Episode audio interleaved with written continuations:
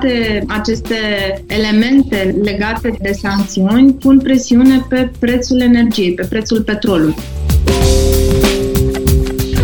se discută intens uh, la nivelul Uniunii Europene, la nivelul NATO, modalitatea prin care am putea să luăm gaze din alte surse.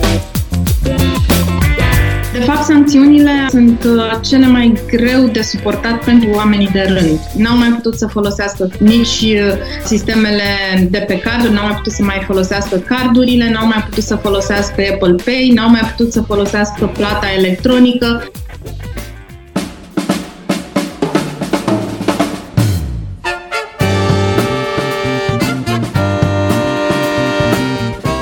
Timpul prezent cu Adela Greceanu și Matei Martin.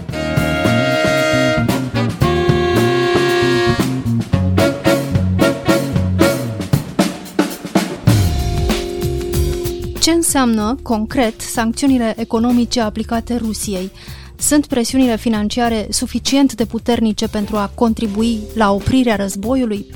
Cât de greu cântărește poziția Chinei, care nu s-a alăturat sancțiunilor aplicate de Occident Federației Ruse. Bine v-am găsit, noi suntem Andela Greceanu și Matei Martin și invitata noastră este Antonia Colibășanu, analist geopolitic, doctor în economie. Bun venit la Radio România Cultural! Bine v-am găsit, mulțumesc pentru invitație! Conform BBC, Federația Rusă este în acest moment cea mai sancționată țară din lume. Dar ce efecte au, de fapt, aceste sancțiuni și să le luăm uh, pe rând, uh, Antonia Colibășanu, ce înseamnă scoaterea Rusiei din sistemul bancar SWIFT în condițiile în care Rusia are un sistem național de schimb interbancar? Înseamnă că băncile din uh, Rusia nu vor putea face plăți internaționale cu aceeași ușurință cu care au făcut-o până acum. Asta se împarte în două ușurința, în sensul că Uh, Rusia și băncile din Rusia care sunt sub sancțiuni în momentul de față nu mai pot face tranzacții prin sistemul SWIFT în lumea occidentală și pot folosi doar alternative la SWIFT pentru a se angaja în tranzacții internaționale cu uh, celelalte state care nu au impus sancțiuni. Însă și acest lucru e destul de dificil. Ce vreau să spun cu asta este faptul că inclusiv China folosește sistemul SWIFT pentru sistemul ei de tranzacționare în yuan, chips. Zilele acestea sunt foarte multe articole referitoare la cum poate deveni sistemul chinezesc o alternativă pentru Rusia. Asta și pentru faptul că sistemul intern din Rusia este doar atât, un sistem intern. Nu există bănci conectate deocamdată la acest uh, sistem intern al Rusiei, în afara băncilor din uh, sistemul de plăți interne ale Federației Ruse. Ca atare, alternativa ar fi venit din partea sistemului chinezesc, pentru că, într-adevăr, el a fost uh, gândit să devină o, o pârghie prin care yuanul să fie din ce în ce mai folosit la nivel global, având în vedere creșterea Chinei în importanța la nivel economic uh, în, în sistemul global, însă e de reținut faptul că sistemul de mesagerie, adică infrastructura pe care o folosește chipsul, este SWIFT. Iar uh, în momentul de față, doar 20% din tranzacții, și asta doar tranzacțiile care sunt făcute la nivelul băncilor care sunt conectate intern în China, nu au nevoie de sistemul de tranzacționare SWIFT. Deci chipsul nu este o competiție a SWIFT. Este un soi de, de colaborare între uh, chips și SWIFT, tocmai pentru că nu a reușit să se construiască o infrastructură la nivelul chipsului care să înlocuiască SWIFT-ul în momentul de față. Visa și Mastercard au anunțat că se retrag uh, din Federația Rusă. Asta înseamnă un impact direct uh, asupra cetățenilor care dețin carduri uh, cu această posibilitate. Ce înseamnă asta mai exact pentru oamenii de rând? De fapt, sancțiunile aș putea spune că sunt cele mai greu de suportat pentru oamenii de rând. Asta pentru că, dintr-o dată, oamenii s-au, s-au văzut în fața unui efect uh, efectiv în zona plăților curente. N-au mai putut să folosească nici uh, sistemele de pe carduri, n-au mai putut să mai folosească cardurile, n-au mai putut să folosească Apple Pay, n-au mai putut să folosească plata electronică. Deci, practic, tot ce înseamnă plată um, inteligentă nu se mai poate folosi în momentul de față în Rusia. Sigur că există alternativa cardurilor MIR, care sunt uh, date de către băncile rusești pe sistemul intern al uh, băncilor uh, rusești și susținut practic de, de sistemul de tranzacționare care nu este legat la SWIFT, însă foarte puțini au în momentul de față card MIR. Sigur că putem vorbi și de o decuplare a cetățenilor din zonele urbane față de cetățenii din zonele rurale. Nu ne imaginăm că cei din rural au avut toți carduri Mastercard și Visa până acum.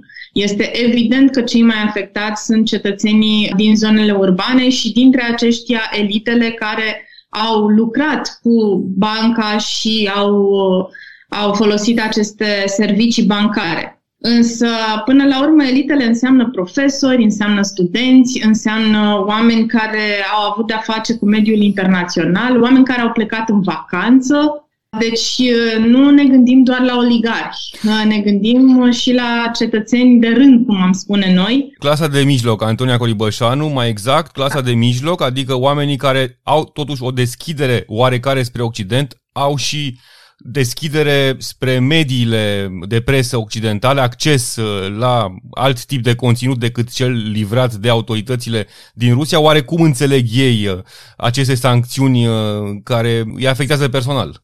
Până la urmă sunt uh, și ei uh, subiecte ale presei din Rusia care în momentul de față nu, nu este neapărat uh, foarte obiectivă, nu prezintă aceste sancțiuni în lumina în care o vedem noi, nu este părtinătoare cu Occidentul, deci sunt unii care încă citesc presă occidentală cu greu, dar se descurcă pe internet și au acces la, la presa occidentală și înțeleg mai multe despre Uh, ce se întâmplă acum și alții care sunt dispuși să renunțe pentru uh, o perioadă de timp scurtă la beneficiile pe care le aveau înainte de, de această situație, de acest război în Ucraina, pentru a susține interesele Rusiei, pentru că se discută foarte mult în momentul de față în presa rusă despre interesele Rusiei și despre interesul cetățeanului rus din Ucraina care trebuie să fie protejat de Rusia.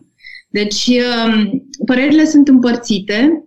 Sigur că um, marea majoritate a lor, a rușilor în momentul de față, au scos economia, au încercat să schimbe economiile în valută, ceea ce pune o presiune pe, pe inflație încearcă să cumpere cât mai multe bunuri de strictă necesitate. Vedem poze făcute de, de ruși pe social media, unele luate cumva în, în glumă, altele mai serioase, cu rafturi goale de făină, de cam ce se întâmpla la începutul pandemiei și pe la noi.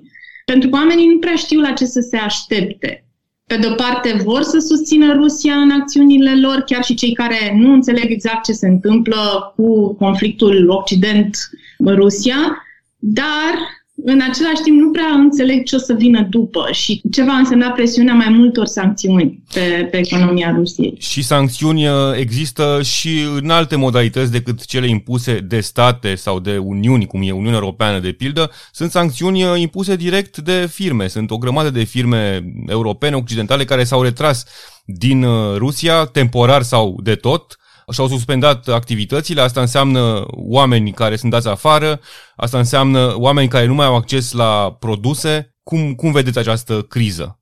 Păi, uh, pe de-o parte avem uh, inflația care crește și acum avem și șomajul care crește. Într-o economie care e destul de slabă, nu, nu vorbim despre o economie puternică atunci când vorbim de economia Rusiei. Uh, ca atare, lucrurile merg din rău în mai rău și uh, din uh, cauza aceasta oamenii reacționează așa cum reacționează acum, grăbindu-se spre magazine să-și facă provizii și așa mai departe.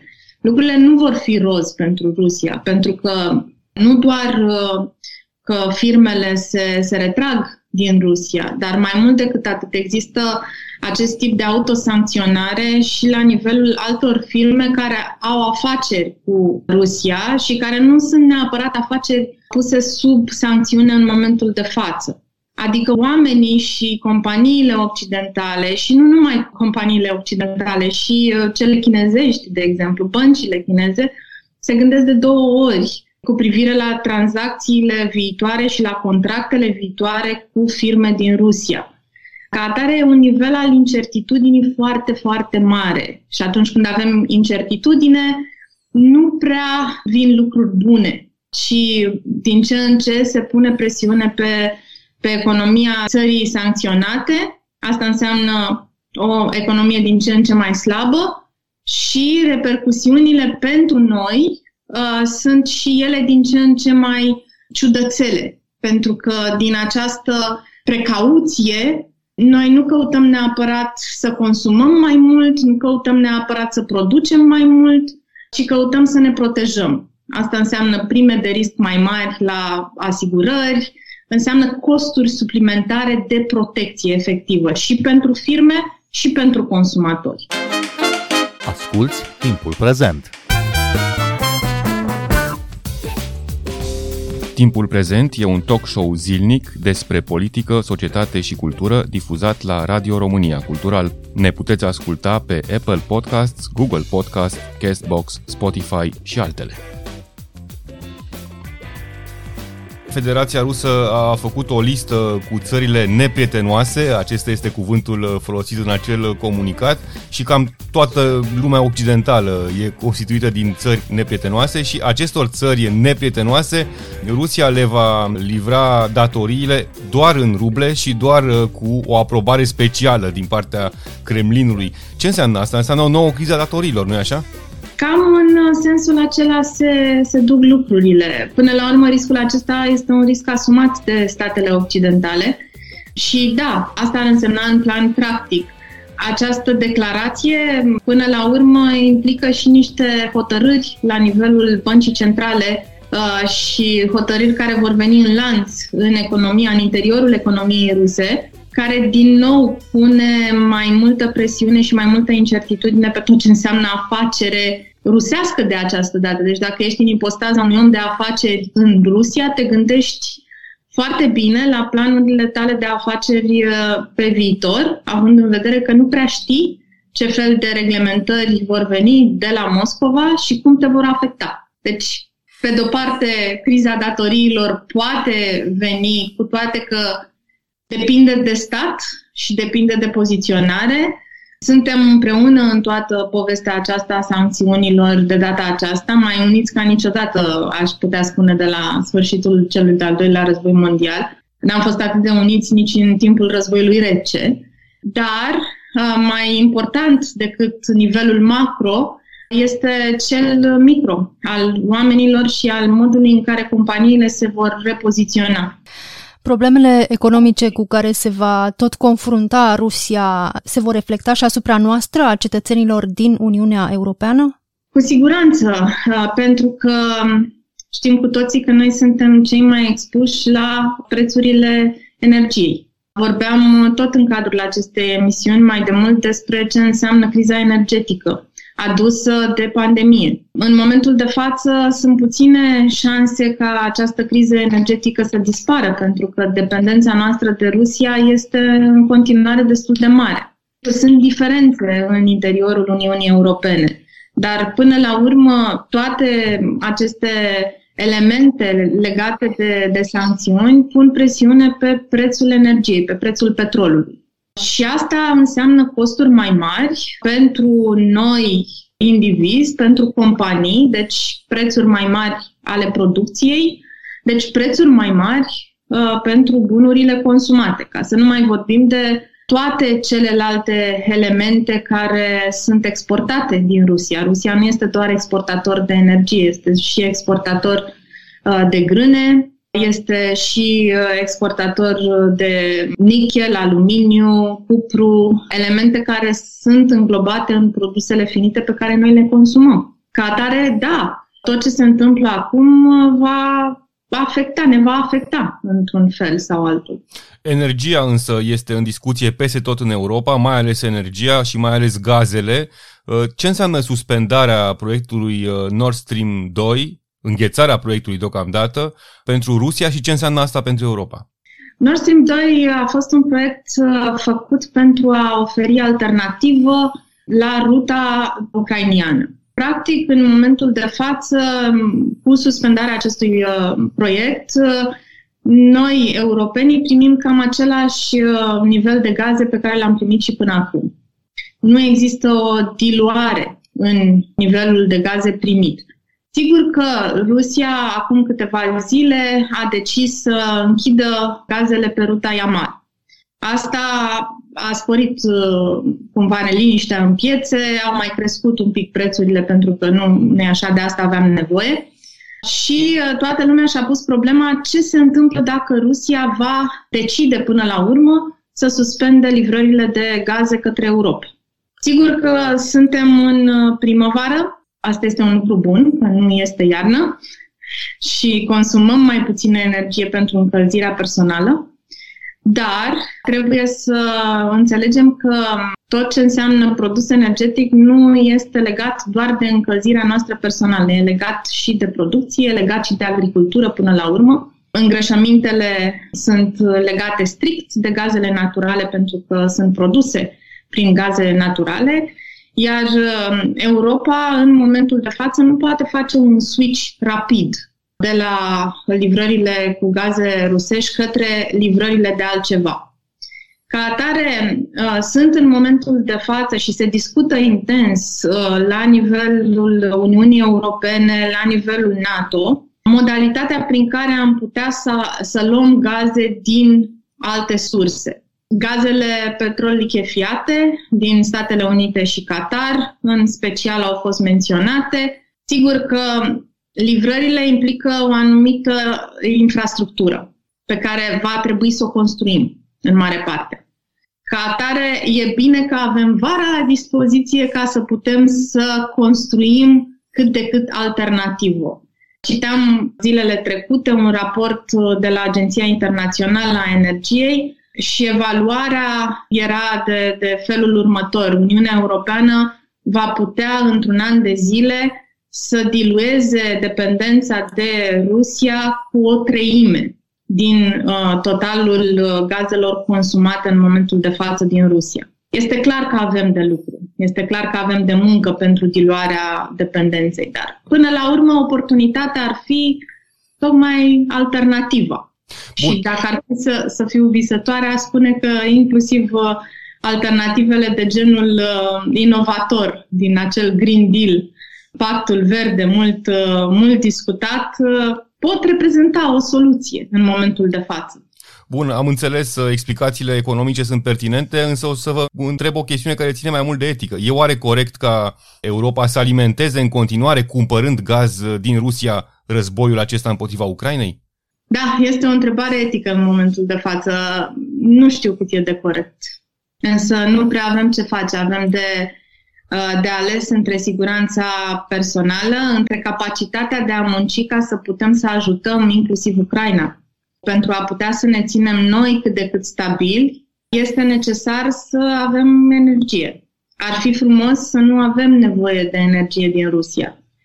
Și lucrul acesta este cumva un, uh, nu neapărat un scop în sine, pentru că până la urmă nu ne dorim un conflict cu Rusia. Uniunea Europeană nu își dorește un conflict cu Rusia. Rusia a invadat Ucraina în momentul de față. Ne dorim să putem să stopăm Rusia în acțiunile ei. Și atunci, da, etic pe termen scurt nu este corect. Pe termen lung îi întindem o mână și îi spunem, știi, ar fi bine să discutăm. Dar cum putem ieși din acest șantaj energetic pe care îl face uh, Rusia în mod uh, consecvent, de mulți ani, nu de acum? Prin inovare, prin uh, descoperirea unor noi um, alternative. Deci asta ar fi cumva scopul uh, cel mai important, pentru că până la urmă ține și de modul în care trăim pe planeta asta, și noi și Rusia și toată lumea, legat de Green Deal, și prin uh, construcția unor infrastructuri care să permită în momentul de față, asta aș spune că este cumva în, în prim plan, construcția infrastructurilor care să permită și alte surse de energie din altă parte decât uh, din Rusia. Pentru noi uh, a existat la un moment dat oportunitatea de cumva decuplare mai multă față de Rusia prin proiectele energetice. Am avut uh, oportunitatea de a lua gaze din Marea Neagră. Acest lucru nu s-a întâmplat, însă poate că acel proiect va reveni, poate că vor reveni și alte proiecte vis-a-vis de